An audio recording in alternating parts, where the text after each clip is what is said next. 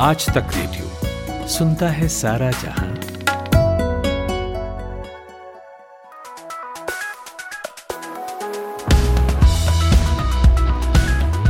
Hello, नमस्ते। शायद आप मेरी आवाज पहली बार सुन रहे होंगे। आपने मुझे देखा तो जरूर होगा इंडिया टुडे टेक के वीडियोस पर आवाज पहली बार सुन रहे होंगे। मेरा नाम है पावनी जैन।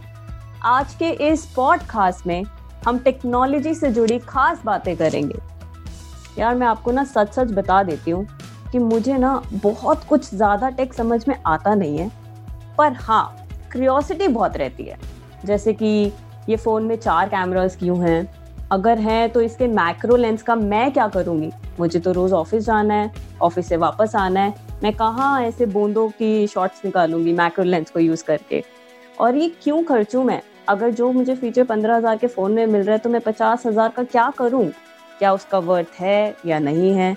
तो इसी तरीके की आज हम इस पॉडकास्ट में बातें करेंगे कि एक फ़ोन का कैसे पता लगाया जाए वो ओवर प्राइस है या नहीं, अगर उसका प्राइस ज़्यादा है तो उसको ख़रीदने का वर्थ है या नहीं। तो मैं ये पूरा का पूरा एकदम समझने के बाद ही जाने वाली हूँ यहाँ से कि फ़ोन्स ओवर प्राइस क्यों हैं। तो आज ये सब डिस्कस करने के लिए हमारे साथ हैं हमारे दो साथी। तो हमने बिठाया है सबसे पहले मुंजीर को, और मुंजीर करते हैं टेक कवर। अब इसके आगे वो खुद बताएंगे कि उनको और किन किन चीज़ों में दिलचस्पी है और वो आज यहाँ क्यों हैं। हाय, मैं मुंजीर हूँ, जैसा कि पावनी ने बताया, और लगभग 5.5 साल हो गए मुझे, और अभी तक यही हूँ। लोग इधर उधर जा रहे हैं बट स्टिल मैं यही हूँ। तो मेरी कहानी शुरू होती है रांची से, और मैं रांची से ही बिलोंग करता हूँ। धोनी के कॉलेज से पढ़ा हुआ हूँ। टेक्नोलॉजी में हमेशा से ही दिलचस्पी थी, लोगों के अकाउंट्स, मतलब फेसबुक के, सोशल मीडिया के जो भी, ऑर्कुट के भी, कॉलेज के जितने सारे, इनफैक्ट मेरे क्लास के सेक्शन ए सेक्शन बी के जितने स्टूडेंट थे, दोस्त थे, सारे अकाउंट्स मेरे पास ही होते थे। सीक्रेट है बट फिर भी रिवील कर दिया मैंने। तो टेक्नोलॉजी में दिलचस्पी होने की वजह से मैंने सोचा कि क्या करूं, लेकिन मैथ्स में कमजोर था। तो उसके बाद सोचा कि कुछ करने के लिए लाइफ में पढ़ना पड़ेगा आगे, तो मीडिया की पढ़ाई करी मैंने। सोचा जर्नलिस्ट बन जाऊं, मैथ्स से तो पाला छूट ही जाएगा। अब उसके बाद मीडिया की पढ़ाई करी बट टेक्नोलॉजी में फिर भी इंटरेस्ट था, तो मीडिया में काम करते करते तहलका मैगजीन में भी मैंने काम किया, इन्वेस्टिगेशन किया, थोड़ा बहुत रिपोर्टिंग करी, टेक्नोलॉजी से ही जुड़ा हुआ। उसके बाद घूम फिर करके वापस आया मैं आज तक की वेबसाइट में, जहाँ टेक सेक्शन की शुरुआत करी मैंने, और बस 5.5 साल से मैं यहाँ टेक्नोलॉजी देख रहा हूँ, और टेक्नोलॉजी से जुड़ी हुई जो भी चीजें होती हैं लोगों को बताना, आर्टिफिशियल इंटेलिजेंस से लेकर के फोन में 2 GB रैम क्यों है, में 1 GB रैम क्यों नहीं होने चाहिए, और आईफोन इतने महंगे हैं तो क्यों है, आईफोन को सस्ते क्यों हो जाना चाहिए, ये सारी चीजें मैं कवर करता हूँ। बस शॉर्ट यही कहानी है हमारी। ये हमें अब समझ में आ रहा है मुंजीर, ये जो आप व्हाट्सएप में घुस के कहानियां लिखते हैं उसके प्राइवेसी के बारे में, या इस फोन में ये क्यों है वो क्यों है, ये सारे आपकी इन्वेस्टिगेटिव जर्नलिज्म निकल के आ रहा है आपके। हाँ, एक्चुअली ऐसा है ना कि ये मिक्स हो गया मेरा, चूंकि मीडिया में भी आना था और टेक्नोलॉजी मेरा अपना फील्ड भी था, और हैकिंग में ज्यादा दिलचस्पी थी हमारी, तो मिक्स हो गया। तो अब मैंने सोचा कि अब एक बीच का रास्ता निकाला जाए, तो जिसमें जर्नलिज्म भी बची रह जाए और फिर मेरा टेक्नोलॉजी का जो अपना है वो भी हो जाए। तो बस मुझे लगता है ये मेरे लिए बेस्ट काम है, और इससे बेस्ट मुझे नहीं लगता मैं कुछ कर पाऊंगा आगे। चलो, ये तो थी मुंजीर की बातें। अब हम जानते हैं हमारे दूसरे साथी के बारे में, जिनका नाम है अभिषेक। अभिषेक, आप बताइए थोड़ा अपने बारे में, आपकी कैसे दिलचस्पी आई टेक्नोलॉजी को कवर करने के लिए। जी, मेरा नाम अभिषेक तेलंग है, और मेरा टेक्नोलॉजी के साथ राब्ता करीब 15 साल पुराना है। कैमरा फोन्स भी तभी लॉन्च हुए जब मैं ऑफिस में काम किया करता था, पहले टीवी में काम करता था, इन दिनों यूट्यूब पर और पॉड ख़ास पर कमाल दिखाने की कोशिश कर रहा हूं। तो कैमरा फोन्स भी मेरी नजरों के सामने ऑफिस में रहते हुए लॉन्च हुए। ब्लैकबेरी और नोकिया का सूरज भी मेरे सामने डूबा, और एंड्रॉयड और एप्पल की कहानी भी मेरे सामने ही लिखी गई। जिस वक्त स्टीव जॉब्स ने साल 2007 में अपने हाथों से वो आईफोन, पहला दुनिया का पहला टच स्क्रीन फोन निकाल के दिखाया था, वो चमत्कार मैंने कवर किया अपने न्यूज रूम में बैठकर, और 15 साल से ऊपर हो गया है टेक्नोलॉजी कवर करते हुए। तो ये पूरी जो हिस्ट्री और ज्योग्राफी स्मार्टफोन की दुनिया की है, मेरी नजरों के सामने से गुजरी है, तो ज्यादा अच्छी तरीके से मुझे लगता है कि शायद इतना इंट्रोडक्शन काफी होगा मेरे लिए। बताओ, अभिषेक ने तो क्या कुछ नहीं देख लिया टेक्नोलॉजी के बारे में, एकदम बात है, ये बूढ़े भी हो रहे हैं। नहीं नहीं नहीं नहीं नहीं नहीं, age is just a number, और इतना बूढ़ा नहीं हूँ। नौकरी की शुरुआत थोड़ी कम उम्र में मैंने शुरू कर दी थी। अच्छा, तो इतना बूढ़ा भी नहीं हूँ, लेकिन हाँ, अगर स्मार्टफोन और टेक्नोलॉजी को समझने के बारे में अगर आप बूढ़ा कहना चाहो तो कह सकते हैं, लेकिन वो कहते हैं ना कि आजकल age is just a number in a good sense. Absolutely.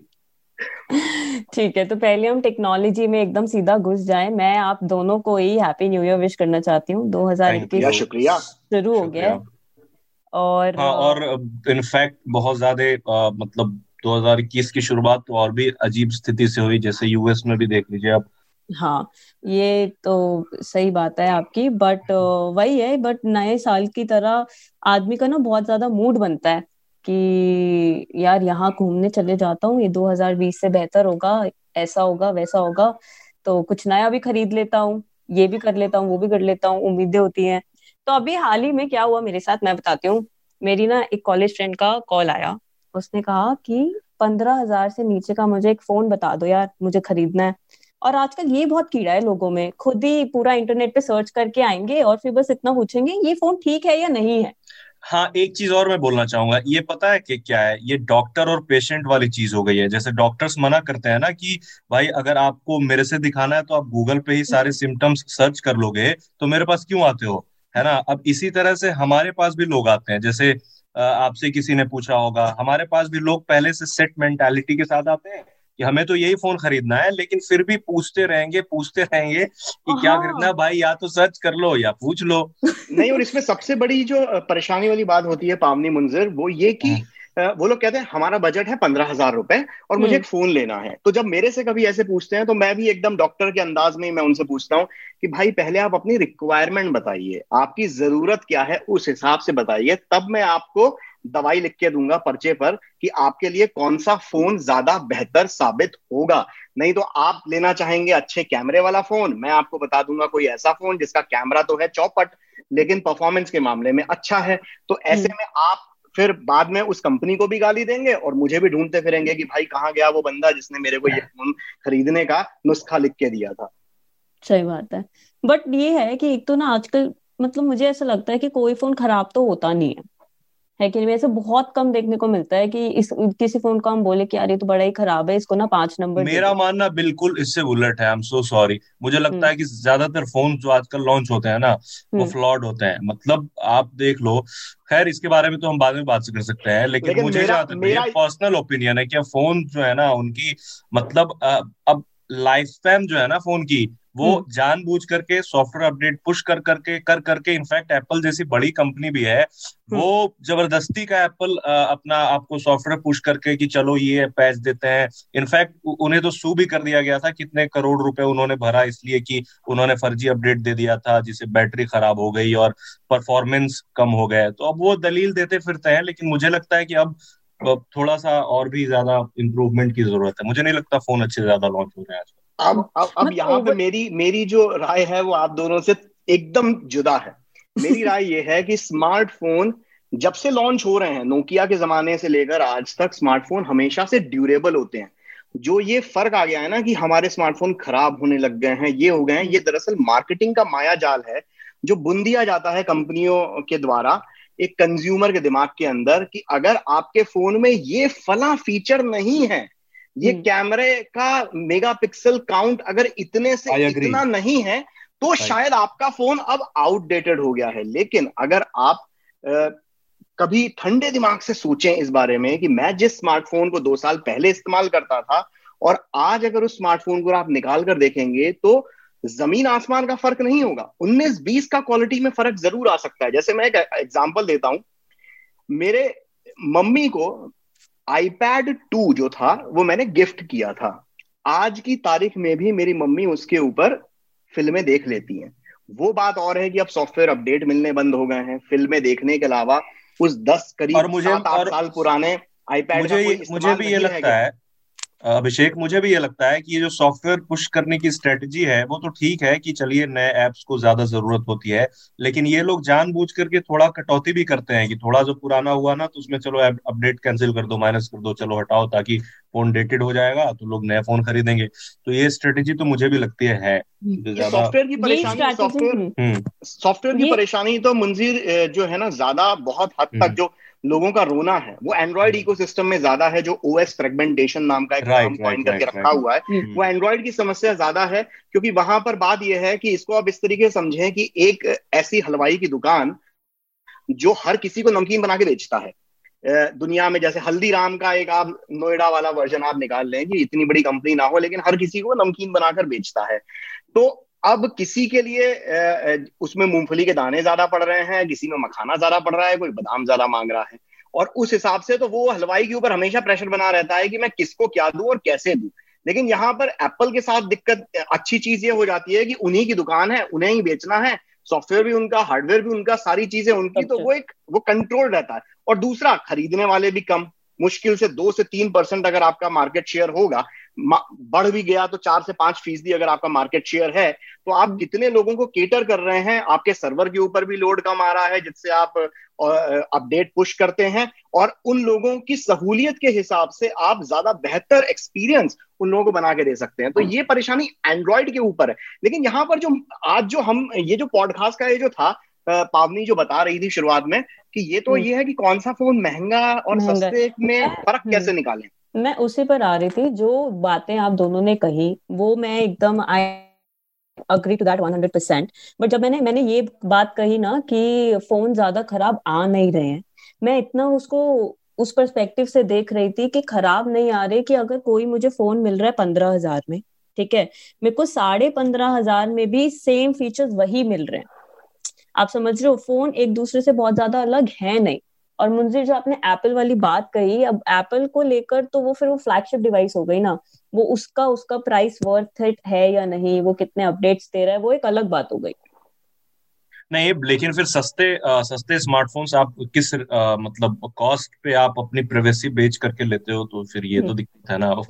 उसके भी तो कॉस्ट है, उसका अपना कॉस्ट है कि आप अपनी प्राइवेसी सरेंडर कर देते हो तो वो आपको दे देते हैं कि ले लो सस्ता। अब थोड़ी एप्पल के साथ दिक्कत है वो, चलो प्राइवेसी सही बात है। ये बड़ा इंटरेस्टिंग जगह पर ये सारा डिस्कशन जा रहा है। मैं अगर आपको एक यहाँ पर एक छोटी सी, अगर आप परमिशन दें, एक छोटा सा एक फैक्ट बताऊं आपको। हाँ बिल्कुल। वो छोटा सा फैक्ट ये है, शायद मुंजीर भी उस फैक्ट को जानते होंगे, कि जो स्मार्टफोन की जो कीमत होती है ना, जो हम आप यूज करते हैं, चलो सबसे महंगे स्मार्टफोन से बात करते हैं, आईफोन 12 प्रो मैक्स, ठीक है, 160,000 रुपए का बिक रहा है वो आईफोन। आपको पता है उसकी दरअसल सही मायने में उस फोन की कीमत कितनी है? कितनी? $500 से भी कम। अगर आप वैसे देखें, जिसे आप अगर इंडियन रुपीस में अगर आप कन्वर्ट करें तो मात्र 36,000 रुपए होती है। और मैं पूरा ब्यौरा दूंगा आपको कि नमक कितना पड़ रहा है उसमें, और चीनी कितनी है, और आलू कितना है टोटल। जैसे आप ये माने कि सस्ते से सस्ता आईफोन भी अगर आपको बिक रहा है तो 109,000 का बिकता है, और जबकि उसकी लागत जो आ रही है वो सिर्फ 36,000 आ रही है। बिल्कुल। इनफैक्ट एप्पल जो है, इनफैक्ट एप्पल सबसे ज्यादा मार्जिन कमाता है किसी भी फोन को बेचने में। एप्पल के बाद ही कोई कंपनी जाती है। बिल्कुल। करीबन 73,000 रुपए का मिनिमम, जब मैं उसकी कीमत आईफोन 12 प्रो मैक्स भी नहीं कह रहा, मैं 109,000 वाला जो उनका आईफोन 12 का बेस मॉडल है, तो उस पर भी वो 73,000 रुपए के करीब प्रॉफिट मार्जिन कमाते हैं। और अगर मैं बताऊं कि इस फोन के अंदर महंगा पार्ट कौन सा होता है, सस्ता पार्ट कौन सा होता है, तो जो कैमरा है, जो ट्रिपल कैमरा सेटअप जो डाला जाता है आईफोन 12 प्रो मैक्स के अंदर लाइडार सेंसर के साथ जो आ रहा है, उसकी कीमत 5,500 रुपए से ज्यादा नहीं होती है। उसके बाद जो महंगा पार्ट जो फोन के अंदर डल रहा है, यहाँ पर हम केस स्टडी 12 प्रो मैक्स की बात कर रहे हैं, तो जो OLED डिस्प्ले जिसे एप्पल रेटिना XDR के नाम से मार्केट कर रहा है, वो भी 5100 5000 के आसपास उसकी भी कीमत होती है उस OLED डिस्प्ले की। जो चिपसेट जो डाला जा रहा है, यहाँ पर हम R&D की बात नहीं कर रहे, सिर्फ हार्डवेयर की बात कर रहे हैं सिर्फ, तो उसमें जो A14 बायोनिक चिपसेट जो डला है उसकी कीमत 5000 से भी कम है, करीब 4800 रुपए की कीमत है। आप खुद डिजाइन कर लीजिए बाकी, और जो जितने उसमें स्टेनलेस स्टील इन्होंने डाला है, और जो बाकी सारी चीजें जो कोई ऊपर ग्लास की कोटिंग करके रखी है, नए रंग दिए हैं, या कोई और उसमें इंटरेस्टिंग फीचर दिए हैं, तो आप खुद टोटल इनका कर लीजिए तो 36,000 में मतलब कैमरा, OLED डिस्प्ले और ये मिला के 15,000 भी मुश्किल से 15-20,000 से कम ही बैठ रहा है आंकड़ा। बाकी के वो जो ऊपर के जो 16,000 है उसमें बाकी सारी चीजें फिट होती हैं। तो आप खुद मानिए कि लेकिन मुझे लगता है ना कि अभिषेक, मुझे लगता है कि ये सारी जो कीमतें ठीक है, चूंकि वो एक कंपनी है, प्राइवेट है, तो फायदा तो कमाएगी ही, चूंकि दुनिया की नंबर 1 कंपनियों में से एक है। तो अब क्या है ना कि मुझे जहां तक लगता है कि चलिए एंड्रॉयड फोन तो आपको सस्ते मिल जाते हैं, इनफैक्ट दूसरी कंपनियां भी महंगे फोन बेचती है, लेकिन एप्पल का जो एक चीज है ना प्राइवेसी को लेकर के, तो हाँ। उसमें क्या है, सैन बर्नार्डिनो का एक केस शायद आप लोग को पता ही होगा कि एक आतंक था वो, उसका वही फोन वो अनलॉक करने के लिए तैयार नहीं था, जिससे इनफैक्ट FBI वर्सेस एप्पल शुरू हो चुका था। अभी आप ले लीजिए फेसबुक के साथ जो एप्पल का चल रहा है ना, उन्होंने इनफैक्ट एक फुल पेज एड दे करके किया है।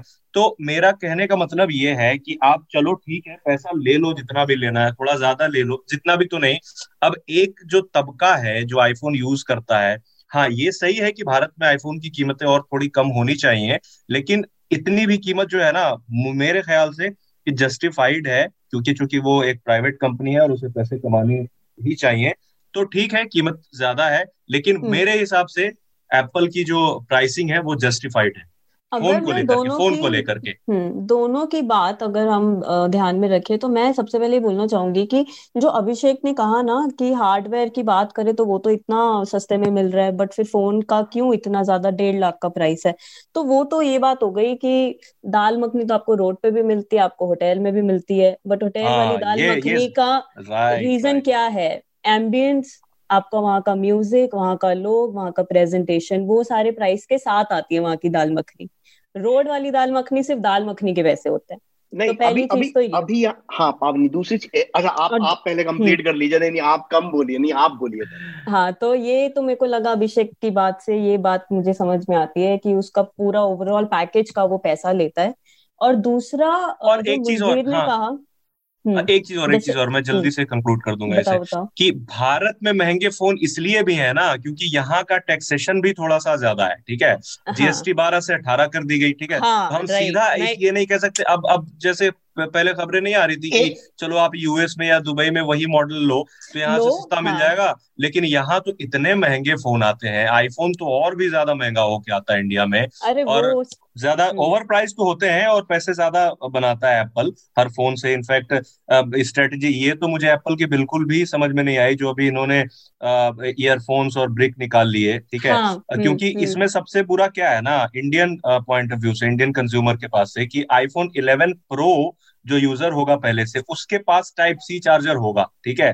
लेकिन इनफैक्ट आईफोन 11 भी जिसने लिया होगा उसके पास भी नॉर्मल चार्जर होगा। तो अगर आप आईफोन 12 खरीदते हो तो आप नॉर्मल चार्जर से चार्ज कर ही नहीं पाओगे एप्पल वाले से, ठीक है। तो उसके लिए आपको एक्स्ट्रा खरीदना होगा। तो ये सब बहुत मुझे बकवास दलील लगती है, कार्बन एमिशन और इन सब चीजों वाली। और चलिए ठीक है कार्बन एमिशन आप कम कर रहे हैं, लेकिन एक ईयरफोन्स बेच रहे हैं, एक चार्जर बेच रहे हैं, तो आप उसमें इतने सारे कागज के लीफलेट्स दे रहे हैं जिसे लोग पढ़ ही नहीं रहे हैं, ठीक है। हाँ इतने पन्ने दे रहे हैं, लोग पढ़ ही नहीं रहे, ये क्या दलील बकवास है। इनफैक्ट ब्राजील ने अच्छा किया है, बोला इन्हें कि आप फोन बेच रहे हो तो आपको ब्रिक देना होगा। आप ऐसे कैसे बिना ब्रिक के फोन बेचोगे? कल को बोलोगे कि नहीं हम कैमरा भी नहीं देंगे, सेल्फी कैमरा भी नहीं देंगे, आप अपना लगा लो। परसों बोलेंगे कि मतलब मॉड्यूलर फोन ही बना के बेचने लगो। फिर तो दिक्कत है, ये एप्पल के साथ दिक्कत है। मुझे तो काफी गुस्सा आया इस बात को लेकर के कि इन्होंने चार्जर निकाल लिया। इनफैक्ट इंडियन गवर्नमेंट को ये करना चाहिए था कि भाई इंडिया में बिजनेस करना है तो चार्जर दीजिए, इंडिया की जनता उतनी अमीर है नहीं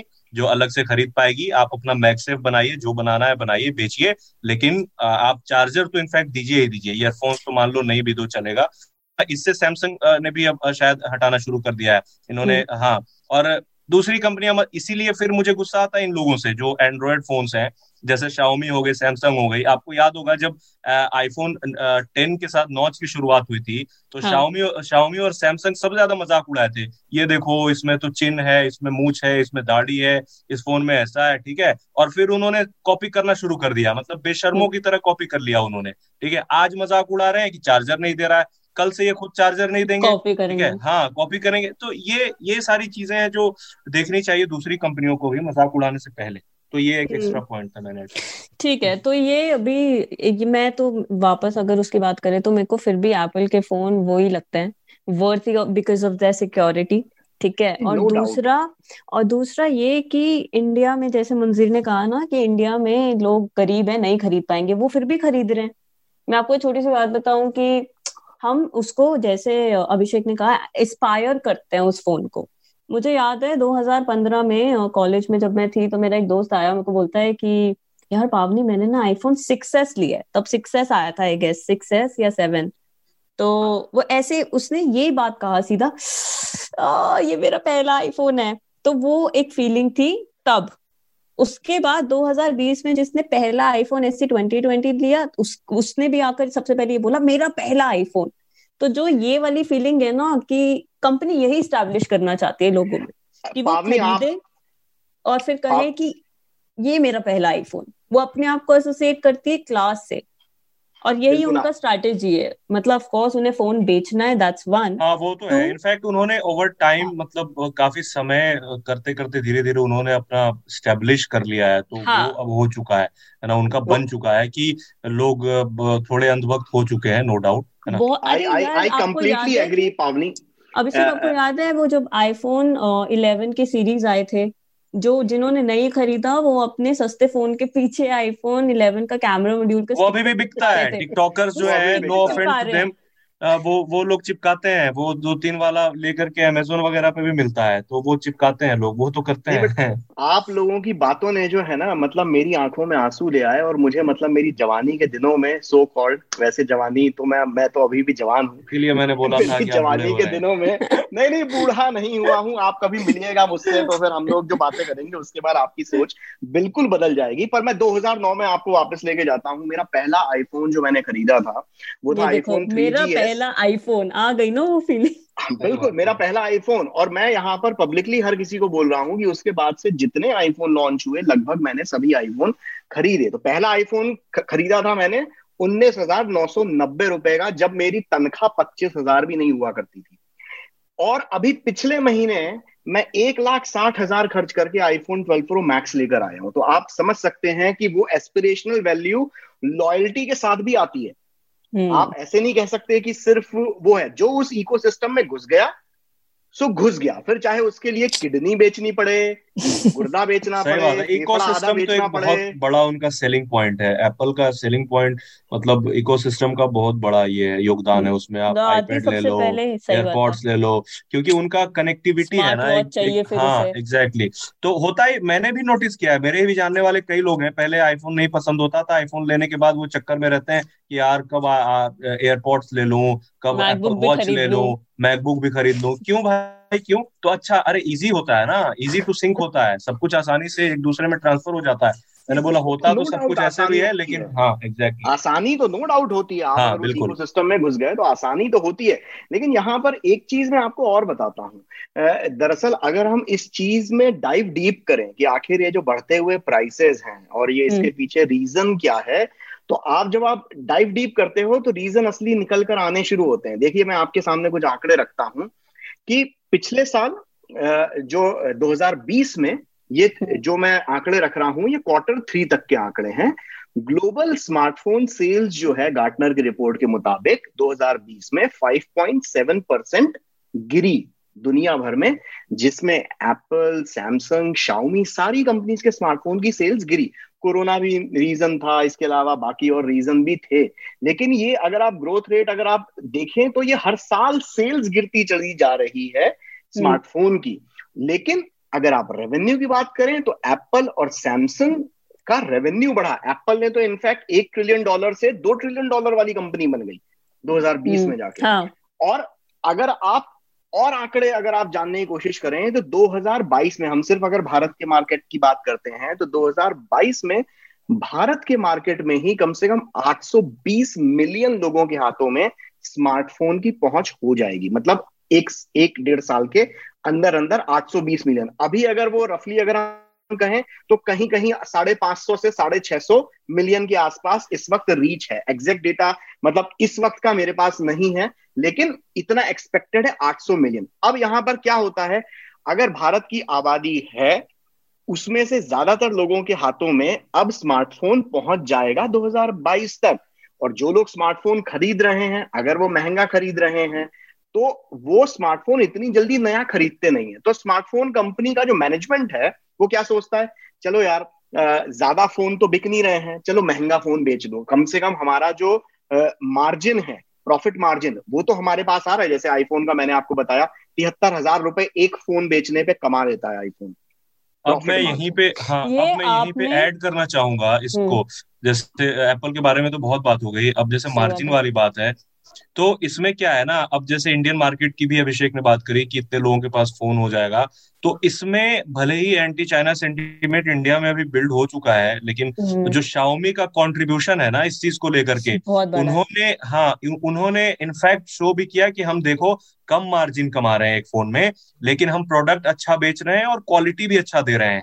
तो उन्होंने चूंकि उनके पास बैकिंग थी चाइना में, उन्होंने शुरू में प्रोडक्शन करा, फिर उसके बाद इंपोर्ट भी किए, फिर भारत में शुरू किया प्रोडक्शन वगैरह। तो मुझे कहीं ना कहीं लगता है कि स्मार्टफोन का कॉस्ट कम करने में भारत में इनफैक्ट चाइना का बहुत, जो चाइनीज कंपनी है उसका बहुत कंट्रीब्यूशन रहा है। हाँ, और उसके बाद सैमसंग को फॉर एग्जांपल मैं बताना चाहूंगा मार्केट शेयर और प्राइसिंग को लेकर के कि शाओमी और सैमसंग में जिस तरह, ये एक बहुत बड़ा रिसर्च का भी मुद्दा है कि भारत में पहले सैमसंग की एक तरह से मोनोपोली हुआ करती थी, ठीक है, वो इनफैक्ट गंदे से गंदा प्रोसेसर लगा के फोन स्प्रे ड्रम और पता नहीं क्या क्या बेचता था, 1 GB 1.5 GB रैम देता था वो, ठीक है। अब क्या हुआ, जब से शाओमी आ चुकी तो उसके बाद शुरू में उन्होंने सोचा सैमसंग ने कि चलो ये तो यार क्या है, अभी आए हैं चले जाएंगे, तो उसके बाद जो बदलाव हुआ, हाँ अभी उसके बाद जो बदलाव हुआ, अभी आप जो नोटिस कर पा रहे होंगे कि बहुत चेंजेस आ गए हैं फोन में। इनफैक्ट जो क्वालिटी उन्होंने प्रोड्यूस करा, इनफैक्ट आज की बात बता रहा हूं मैं, सैमसंग ने फोन लॉन्च कर दिया, पहली बार हिस्ट्री में उन्होंने 4 GB रैम वाला फोन लॉन्च किया है जो कि 10,000 से अंदर का है। इससे पहले 4 GB रैम, लेकिन 10 रुपए कम है सिर्फ प्राइस।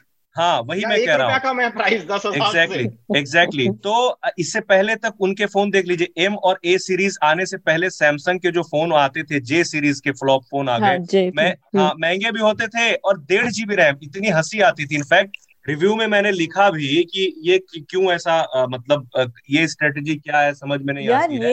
ये मैं भी बताना, इस पे ऐड करना चाहूंगी कि अगर आप थोड़ा सा पीछे जाएं 1-1.5 साल पहले, तो ये शाओमी और रियलमी के फोन इसीलिए आए क्योंकि इनका प्राइस कम था, इनको ये था कि हम ज्यादा से ज्यादा बेचेंगे, और ये चीज हेल्प करती है आपको लॉन्ग टर्म प्रॉफिट में। उसी जो अभिषेक ने मेंशन किया अबाउट गार्टनर का रिसर्च, वो सेम कंपनी ने एक ये भी रिपोर्ट किया था कि एक टाइम ऐसा आ गया था लोग फेडअप हो गए थे महंगे फोन देख के और उनपे पैसा खर्च कर। रिपोर्ट का हेडलाइन यही था कि एप्पल और सैमसंग के बढ़ते प्राइसेस से हम दुखी हैं। ये कंज्यूमर बिहेवियर था उस टाइम पर। यहाँ पर एक चीज आपने एकदम सही बोली कि लोग जो है ना महंगे स्मार्टफोन खरीदने से झिझक रहे हैं आजकल, वो एकदम आपने सही बात पकड़ी है। इनफैक्ट अगर हम आंकड़े भी देखें तो स्मार्टफोन की सेल्स गिरने के पीछे यही चीज है कि लोग अपने स्मार्टफोन्स बदल नहीं रहे हैं और इंतजार कर रहे हैं। इसीलिए यहाँ पर 2 ट्रेंड देखने को आपको मिलेंगे आने वाले दिनों में। पहली चीज तो ये कि आपको जो एक प्रोडक्ट साइकिल है आपके डिवाइसेस की, वो ज्यादा लंबी अब खिंचेगी। हो सकता है 2021 में हमें नहीं देखने को मिले, लेकिन सूनो लेटर ये देखने को मिलेगी, क्योंकि जो प्राइसेस और जो सेल ड्रॉप हो रही है, भाई कब तक ये लोग प्रॉफिट मार्जिन के बेसिस पर कमाते रहेंगे, कभी तो एक उस पे भी एक स्टैग्नेशन आएगा। एक वो चीज होगी। दूसरा, एप्पल जैसी कंपनियां काफी हद तक ये समझ चुकी हैं कि अब जो कमाई का जो अगला जरिया है वो है सर्विसेज, और सर्विसेज के दम पर ही हम अपना प्रॉफिट कमा सकते हैं। तो सर्विसेज बहुत हद तक अब जो है इस बात में असर डालेगी कि जैसे एप्पल अपना फिटनेस प्लस लेकर आ गया, एप्पल टीवी प्लस लेकर आ गया, ये सारी जो चीजें सर्विसेज के धंधे में जो जा रहा है, जिससे सब्सक्रिप्शन मॉडल के बेसिस पर वो कमा सके, तो वो वाली चीजें हमें और ज्यादा बेटर होंगी कि स्मार्टफोन अब इस तरीके से बने, ऐसा डिवाइस बनकर मार्केट किया जाएगा अब आने वाले दिनों में कि जो आपकी लाइफ को आसान बनाने में ज्यादा मदद करता है, आपकी लाइफ की पूरी जो है केमिस्ट्री में फिट होने की कोशिश करेगा आईफोन। पर फिर थोड़ा ना वो वन प्लस जैसी कंपनीज भी होती हैं जो थोड़ा भटक जाती है। जैसे जो आई थी वन प्लस 3 के साथ, उन्होंने कहा कि हम बजट फोन निकालेंगे, मिड रेंज फोन निकालेंगे, बहुत बढ़िया सा, 7 सीरीज तक आते आते वो 50-60 हजार पर ले गए कंज्यूमर्स को। फिर उनको एक फटाफट एक अपॉर्चुनिटी दिखता है कि 25,000 का हम एक फोन निकाल सकते हैं। वो एकदम ठग लाइफ की तरह टना करते वो निकालते हैं वन प्लस नॉट, और अब फिर वो कंफ्यूज हो जाते हैं। तो अब हम देखेंगे वन प्लस 9 के साथ क्या करने वाले हैं वो लोग। ये तो प्रॉब्लम है वन प्लस के साथ, ये दिक्कत हुई है अभी। इनफैक्ट नॉर्ड ला करके बड़े मतलब उन्होंने बहुत इसका प्रचार किया कि फिर से वही हो गया ना कि एक बार आपने यूजर्स को पहले तो एक्सपेक्टेशन दे दिया कि चलो हम ऐसी कंपनी है जो कम प्राइस पे सब कुछ दे रहे हैं, बेस्ट दे रहे हैं। और मुझे भी याद है जब शुरू में पहला फोन लॉन्च किया था तो उन्हें तो बहुत कुछ था उसमें और प्राइस कम था। अब उसके बाद उन्होंने धीरे धीरे किया, एक फोन उनका फ्लॉप भी हुआ और अचानक से फोन लॉन्च कर दिया, उन्होंने 50 से ऊपर चले गए। तो ये स्ट्रेटजी बैकफायर तो करी है। मुझे लगता है कि कई मैंने यूजर्स देखे हैं जो वन प्लस से इसी वजह से थोड़ा सा इरिटेटेड है। हालांकि फोन अभी भी वन प्लस अच्छे बनाती है, नो डाउट, है ना, फोन की क्वालिटी अभी भी अच्छी होती है वन प्लस की। और एक चीज मैं और ऐड करना चाहूंगा इसी बीच कि जो भारतीय कंपनियां हैं, मेकिंग कॉस्ट की जहां तक बात है, स्मार्टफोन सस्ते और महंगे क्यों हो रहे हैं, तो अगर भारतीय कंपनियां चाहें तो फोन को सस्ता और अच्छा कर सकती हैं, ठीक है। क्योंकि आप देख लें माइक्रोमैक्स पहले एक तरह से इंडिया में काफी अच्छा उसका मार्केट शेयर हुआ करता था। हालांकि फिर भी चाइना से सामान आते थे, बट फिर भी कुछ कंपनियां हैं जिन्होंने इंडिया में स्मार्टफोन्स बना करके दिखाए हैं, ठीक है, और ज्यादा से ज्यादा पार्ट्स इंडिया में ही इन्होंने असेंबल किए हैं, कुछ पार्ट्स मैन्युफैक्चर भी किए इंडिया में, और प्राइसिंग भी एग्रेसिव रखी है। इसका एग्जांपल अभी आप लावा को ही ले लीजिए। लावा ने 2-3-4-5 फोन इनफैक्ट लॉन्च कर दिए हैं और एक ऐसी चीज लेकर के ये कंपनी आई है कि कस्टमाइज करने का ऑप्शन दे रही है। अब कितना चलेगा ये तो देखने वाली बात होगी, लेकिन जैसे मान लिया आपने 2 GB रैम वाला फोन खरीदा और आपको मन कर रहा है कि चलो 3 GB रैम करवा लें, तो उसे स्टोर पर ले जाके आप कस्टमाइज करा दीजिएगा। तो ये अलग... आपको पता है ये डेल ने शुरू किया था अपने कंप्यूटर्स के साथ। अच्छा, हाँ, वो तो कंप्यूटर के साथ, हाँ, कि कस्टमाइज आप कर सकते हो। बट धीरे धीरे फिर जब लोगों को लगने लगा यार ये डेल तो कोई नया मॉडल ला ही नहीं रही, जबकि लोग उसकी स्ट्रैटेजी को समझ नहीं पाए कि वो ऐसा इसलिए कर रहे हैं कि आप अपना कस्टमाइज लैपटॉप निकाल लो जैसा भी आपको चाहिए। बट क्योंकि लोगों को वो चीज समझ नहीं आई, उनको लग रहा है कंपनी इंट्रोड्यूस नहीं कर रही है नए प्रोडक्ट्स, तो फिर उनको ये अपना कॉन्सेप्ट को वापस लेना पड़ा, उन्होंने खत्म किया, and then they start coming up with new devices. और फोन में, हाँ, अब फोन में ये पता नहीं कितना कारगर होगा, लेकिन अभी जहां तक मतलब मेरी बात हुई उनसे और उन्होंने क्लियर कट कहा कि मतलब लगभग 90% जो चीजें हैं ना वो उन्होंने इंडिया में ही बनाई हैं और यहीं असेंबल करी हैं। तो प्राइस भी जैसे देख लो आप 5,500 रुपए से शुरू होते हैं, फोन की कीमतें 10,000 रुपए भी हैं। तो ऐसा नहीं है कि फोन महंगे ही बनेंगे और आप सर्विस देंगे तो लोग लेंगे। अब सर्विस की भी बात जहां तक आती है तो सर्विस में भी इनका ज्यादा विज्ञापन पे ही जाता है। इस तरह की कंपनियां R&D पे ज्यादा पैसे खर्च नहीं करती हैं। अगर करी होती पहले से तो माइक्रोमैक्स और दूसरी भारतीय कंपनियां की स्थिति पहले से काफी अच्छी होती। तो मेकिंग कॉस्ट का जहां तक सवाल है तो ये डिपेंड करता है उस ब्रांड पे भी, कस्टमर पे तो डिपेंड करता ही है कि वो किस चीज को सेलेक्ट करे। कई बार कस्टमर्स भी इन्फ्लुएंस में आ जाते हैं दुकानदारों के, क्योंकि मार्जिन ज्यादा होती है। वीवो और ओप्पो की दुकान पे आप चले जाइए तो वो लोग बेच ही डालेंगे कोई ना कोई फोन। तो कंपनियां उन्हें इतना मार्जिन देती है ना एक फोन पे कि इस वजह से वो बेच देते हैं फोन, भले ही कॉस्ट कितना हो, कितना फायदा मिल रहा हो, नहीं मिल रहा हो, लेकिन वो आपको ऐसा बोलेंगे कि इससे बेटर कोई फोन है ही नहीं। और दूसरी कंपनियां हैं माइक्रोमैक्स, फोन सस्ते हैं, इनकी मेकिंग कॉस्ट जो भी हो लेकिन फोन सस्ते हैं, लेकिन वो उस तरीके से थोड़ा सा ज्यादा पैसा लगा करके वो मार्केटिंग नहीं करती हैं या फिर वो डीलर्स को मार्जिन नहीं देती हैं जो दूसरी कंपनियां देती हैं। तो सिर्फ फोन की ही मेकिंग कॉस्ट मुझे नहीं लगता है कि इन सब पे असर डालती है ओवरऑल प्राइसिंग में। ये जो बाहर वाले एक्सटर्नल फैक्टर्स हैं, मुझे लगता है ये सब भी बहुत असर डालते हैं किसी फोन की प्राइसिंग को लेकर के। ये तो है। एक चीज ऐड करना चाहूंगा मुंजीर कि आप पावनी और आपने बात की शाओमी की, सैमसंग की, वन प्लस की, माइक्रोमैक्स, लावा की। अब यहाँ पर एक बात मैं आपको बताता हूँ, मेरी करीब 5-6 साल पहले एक कंपनी के CMO से चाय पे सॉर्ट ऑफ चर्चा हुई थी, और चाय पर नहीं थी वैसे, चर्चा किसी दूसरे पदार्थ के साथ थी, बट जिसे कहा जाए ऑफ रिकॉर्ड एक चर्चा हुई थी। और उन्होंने जो है उस दौरान ये बात बोली थी कि सस्ते स्मार्टफोन बेचने में फायदा नहीं है, और ये बड़ी बड़ी चाइनीज कंपनी के चाइनीज मूल के ही सीएमओ थे जिन्होंने ये बात कबूली थी ऑफ रिकॉर्ड कि सस्ते स्मार्टफोन बेचने में फायदा नहीं है, क्योंकि सारा प्रॉफिट जो है ये बड़ी कंपनीज लेके जाती हैं। हम बेच जरूर रहे हैं सस्ते स्मार्टफोन, लेकिन ये हमारी मजबूरी है, क्योंकि हम अगर महंगे स्मार्टफोन बेचना शुरू कर देंगे तो कंज्यूमर शायद हमारे स्मार्टफोन डायरेक्ट कंपैरिजन करेगा बड़े फ्लैगशिप डिवाइसेस जैसे एप्पल और सैमसंग के गैलेक्सी सीरीज के कारण।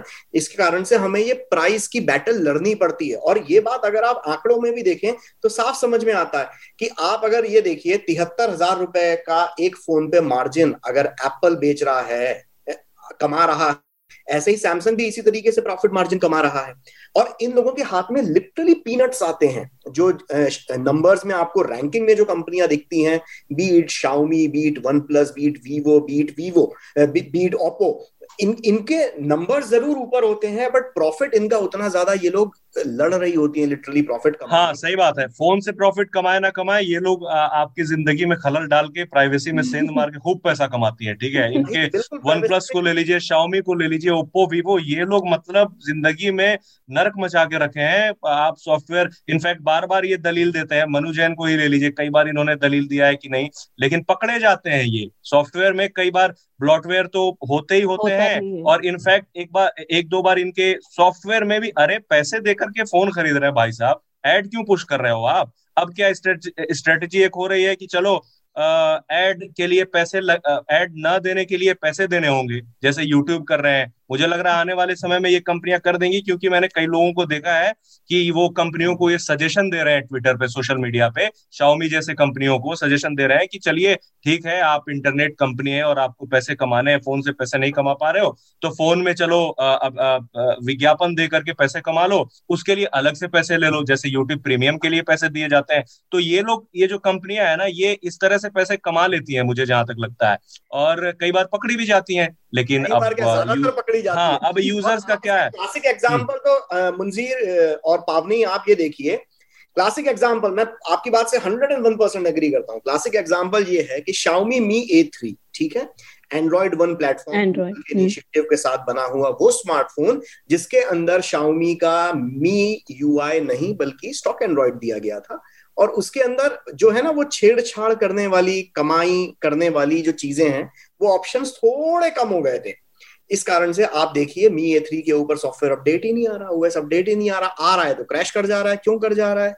कहीं ना कहीं हाँ, और शुरू में हाँ ये नहीं, फोन ब्रेक करके काम करने बंद कर दिए। अभी जब बैकलैश हुआ, लोगों ने शिकायत करनी शुरू कर दी, तो शुरू में क्या बोला गया कि चलो पैसे दे करके बनवा लो। अब कल स्टेटमेंट आया है कि चलिए फ्री बना, चुकी इतना ज्यादा आलोचना हो चुकी, उन्होंने सोचा नहीं होगा कि इतनी ज्यादा आलोचना होगी, अब हो चुकी तो उसके बाद उन्होंने कहा चलो आके फोन फ्री बनवा लो, तो उन्होंने एक स्टेटमेंट दिया है। लेकिन अब डैमेज तो हो गया ना, जो यूज कर रहा था भाई फोन खराब हो गए लोगों के। अभी मुंजीर पीछे पीछे स्टेटमेंट एक और चलता हुआ आएगा, हो सकता है कुछ हफ्तों में या कुछ महीनों में, कि हम एंड्रॉइड वन प्लेटफॉर्म के ऊपर फोन बनाने बंद कर रहे हैं। हाँ सही बात है, क्योंकि उन्हें पैसे कम, वही बात है, बिल्कुल बिल्कुल सही बात है। इन कंपनियों के लिए जो सस्ते स्मार्टफोन बेचती हैं, इन कंपनियों के लिए दुधारू गाय कौन है? हम हैं। अब दूसरी बात, हाँ एक बात और मैं कहना चाहूंगा, अब यहाँ पे मतलब एंट्री मैदान में होती है यूजर्स की भी, कस्टमर्स की भी। हम जैसे यूजर्स कितने अवेयर हैं फोन को लेकर के, ठीक है, प्राइसिंग कैसे। अब जैसे मैंने बोला ना कि मैं तो चलो 3 गुना ज्यादा दे दूंगा पैसे, क्योंकि मेरी प्राइवेसी कॉम्प्रोमाइज नहीं होनी चाहिए, ठीक है। तो अब लोगों को पता है कि चलो शाओमी की जो स्ट्रेटेजी है, मान लिया दूसरी कंपनियां है, शाओमी ही क्यों, और वन प्लस ले लो, कोई भी, तो ये सस्ते फोन बेचेंगी तभी खरीदेंगे हम, है ना। अब महंगे फोन पे, अब शाओमी को ले लीजिए आप, शाओमी ने पिछले कुछ सालों से भारत में अपना फ्लैगशिप सीरीज लॉन्च ही नहीं किया था, अभी उन्होंने लॉन्च करना शुरू किया है। मैंने बात करी तो उन्होंने बोला कि नहीं बिकते हैं, और बात करने से क्या मतलब, ऐसे भी नहीं बिकते थे। अब किसी से भी आप बात करो, 40,000 रुपए का फोन शाओमी का, अरे 40,000 का तुमने शाओमी का फोन लिया है, मैंने तो आईफोन खरीद लिया, भले ही वो पुराना आईफोन क्यों ना हो, आईफोन 6s क्यों ना हो, आईफोन 5 क्यों ना हो, लेकिन सेकंड हैंड ही ले लेंगे।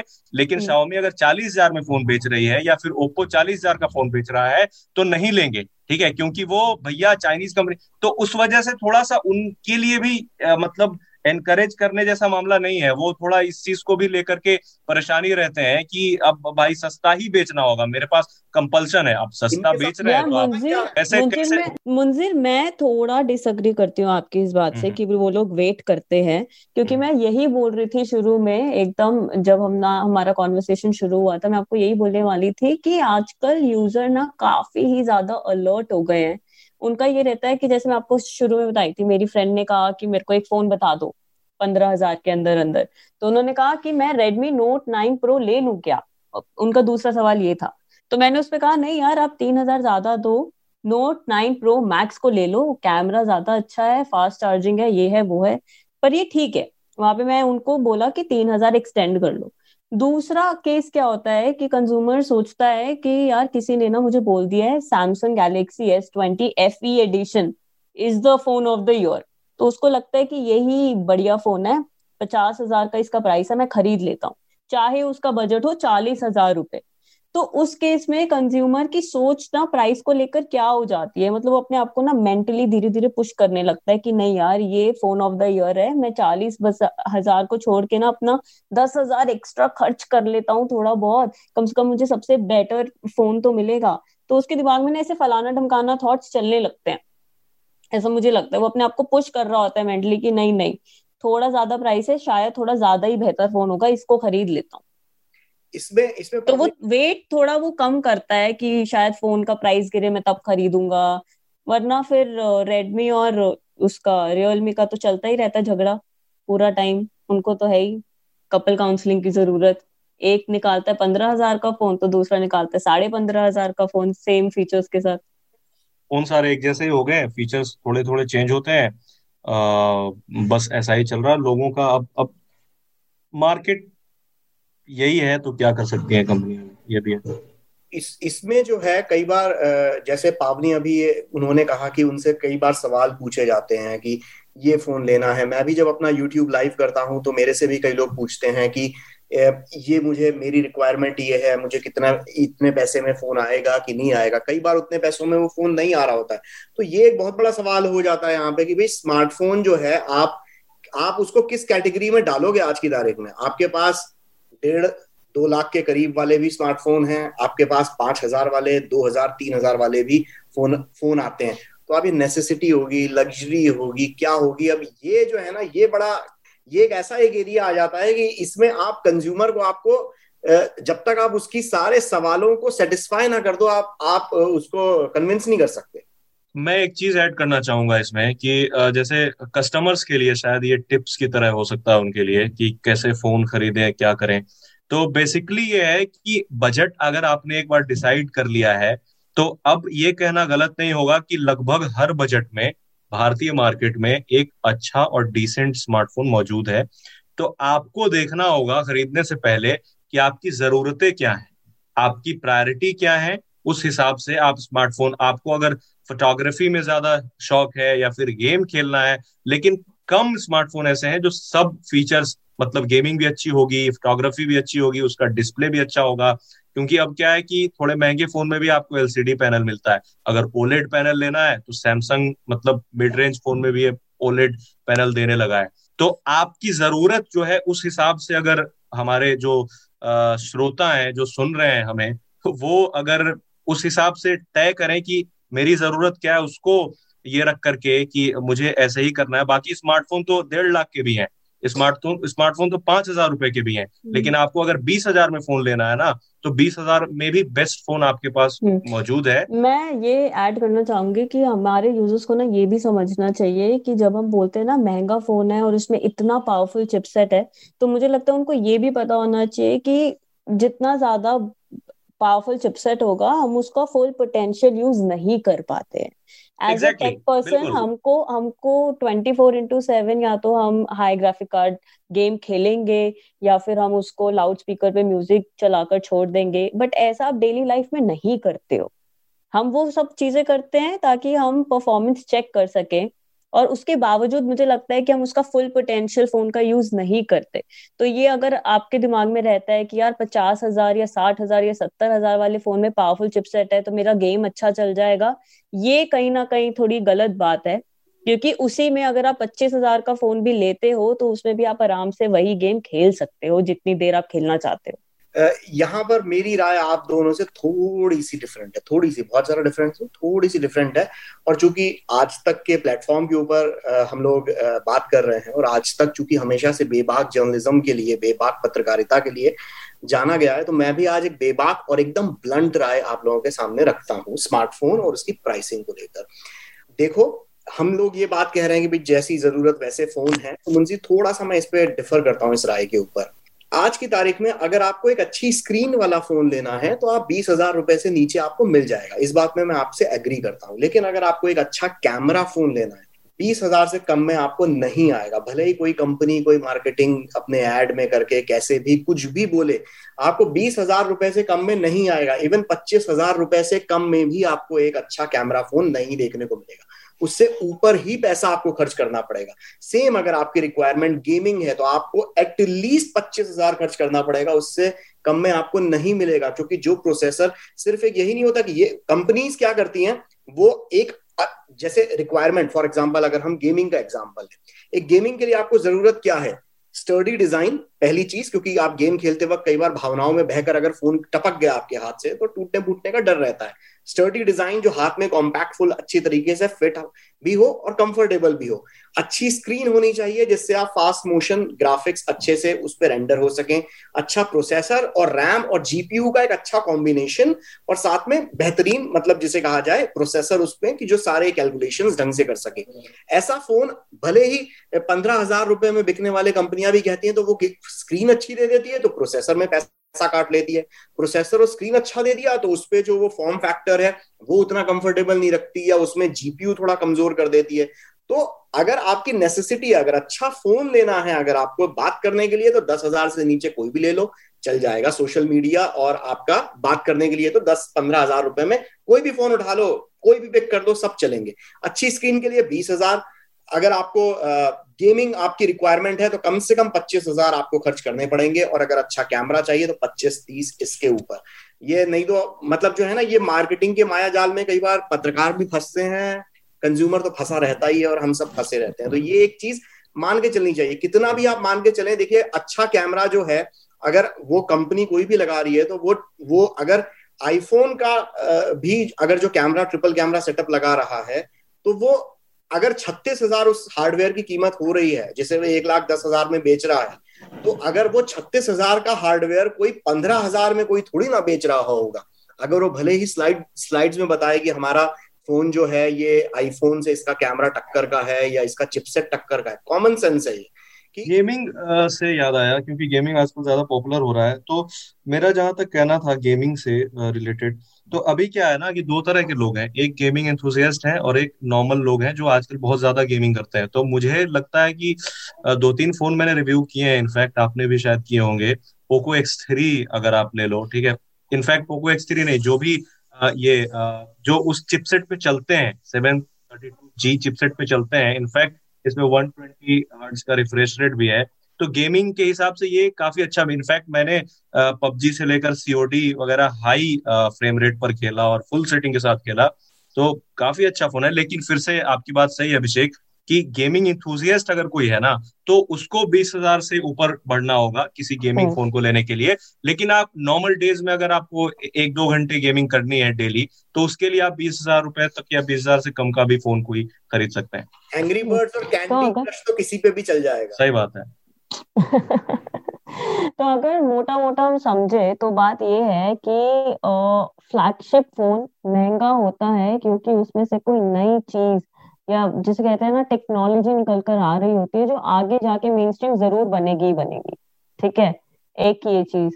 और दूसरा ये कि जब आप फोन खरीदते हैं तो आपको पता चलेगा वो ओवर प्राइस है या नहीं, जब आप उस पर्टिकुलर फोन के फीचर्स को कंपेयर करोगे उससे कम प्राइस वाले फोन के साथ।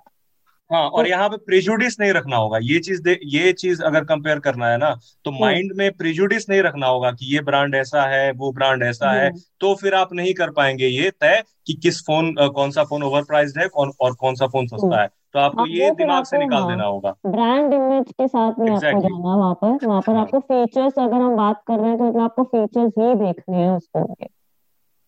आपका क्या टेक है अभिषेक इस पे, अगर हम मोटा मोटा इसको कंक्लूड करें तो? इसमें अगर कंक्लूजन के लिए बेस्ट चीज एक ये होती है कि देखिए जो जिस चीज से हमने ये पॉडकास्ट शुरू किया था वो एस्पिरेशनल वैल्यू और बाकी सारी चीजें वो बहुत हद तक रोल प्ले अदा करती हैं डिसीजन मेकिंग में। आप आज की तारीख में किसी भी एक चौराहे पर खड़े हो जाइए और फ्री में आईफोन बांटने लगिए या कम दाम में आधे दाम पर आईफोन बांटने लगिए, आपके आसपास इतनी भीड़ मौजूद हो जाएगी खरीदने के लिए कि पुलिस बुलानी पड़ेगी कि वो भीड़ को हटाने के लिए। तो वो ऐसा नहीं है कि आप कभी भी आप कोई भी एक लग्जरी कार और किसी इसको आप कंपेयर नहीं कर सकते, क्योंकि कई चीजें होती हैं जो उस चीज को अलग बनाती हैं। आप किसी एप्पल के फैन बॉय को जाकर आप एंड्रॉइड उसे दोगे, आप 2 दिन यूज करेगा, उसके बाद वापस वो उसी पर आ जाएगा। Same case goes with Android also, जिसको आदत पड़ जाती है। मैंने बहुत साल पहले नोकिया के जो इंडिया हेड हुआ करते थे उनका एक बार हमने इंटरव्यू लिया था, उन्होंने बहुत बढ़िया बात बोली थी। उन्होंने कहा था कि जो स्मार्टफोन जो होता है ना, जो जिस कंपनी का आप स्मार्टफोन इस्तेमाल करते हैं या जिस ऑपरेटिंग सिस्टम के साथ आप जुड़े हुए होते हैं, फिर चाहे वो कंप्यूटर के साथ हो या स्मार्टफोन के साथ हो, वो आपके रिलीजन की तरह हो जाता है। आप उसे इतनी जल्दी अगर आप अगर बदल लेते हैं तो आपको इतना आप कंफर्टेबल उससे बहुत जल्दी नहीं हो पाएंगे, वक्त लगेगा उस चीज की आदत डालने में। तो वही बात जो है ना, कहीं हद तक स्मार्टफोन के साथ भी वो चीज होती है कि हम लोगों को आदत हो जाती है कि ये आइकन लेफ्ट में होगा, यहाँ पे ऐसे स्वाइप करेंगे तो वो उस तरीके से होगा, इसमें ऐप यहाँ से डाउनलोड होंगे, ये सेटिंग इधर होती है, ये आप एकदम से हम। और जब हम एक फोन हटा के जब दूसरा फोन खरीदने के लिए जाते हैं तो भी हमेशा ये वाली बातें भी ध्यान में कंज्यूमर के दिमाग में आती है, और पिछले फोन का एक्सपीरियंस कैसा रहा, वो आफ्टर टेस्ट कैसा रहा, वो भी बहुत हद तक इस डिसीजन मेकिंग प्रोसेस के ऊपर असर डालता है। तो हम यहाँ कितनी बहस कर लें, जिन्हें आईफोन लेना है, जो आईफोन वो ये 1,60,000 क्या ये 2 लाख का भी हो जाएगा, वो तब भी वो लाइन में खड़े होंगे। और जो एंड्रॉइड फोन लेने वाले होंगे या जो मैं बोलूंगा स्मार्ट कंज्यूमर होंगे या अपना पैसा स्मार्टली इन्वेस्ट करने वाले होंगे, वो जरूरी है चीजें कैलकुलेट करें।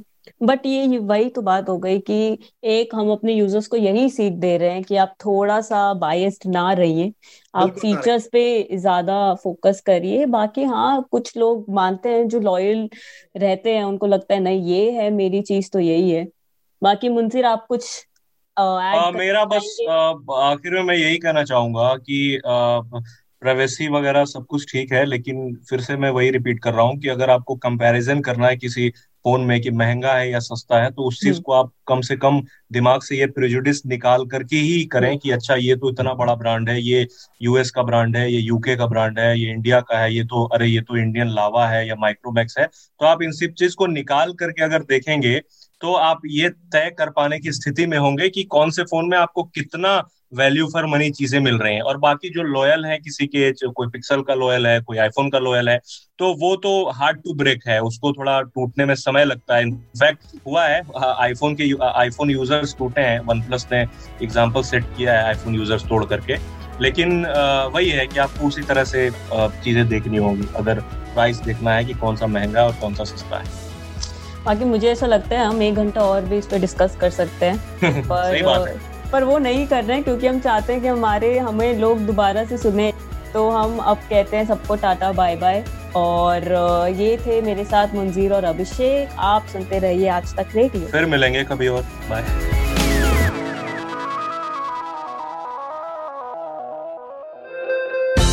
दिन भर की हलचल के बाद जब शाम ढल जाए तो चले आइए आज तक रेडियो पर, खबरों के सबसे अहम पड़ाव तक ले चलेंगे आपको। तसल्ली से बताएंगे कि दिन में हुआ क्या और जो हुआ उसका मतलब आपके लिए क्या था। फील्ड पर रहने वाले रिपोर्टरों की फौज है हमारे पास, एक्सपर्ट्स का जखीरा है। ये सब होते हैं इस डेली न्यूज़ एनालिसिस पॉडकास्ट में, जिसका नाम है दिन भर, सोमवार से शुक्रवार, हर शाम आज तक रेडियो पर।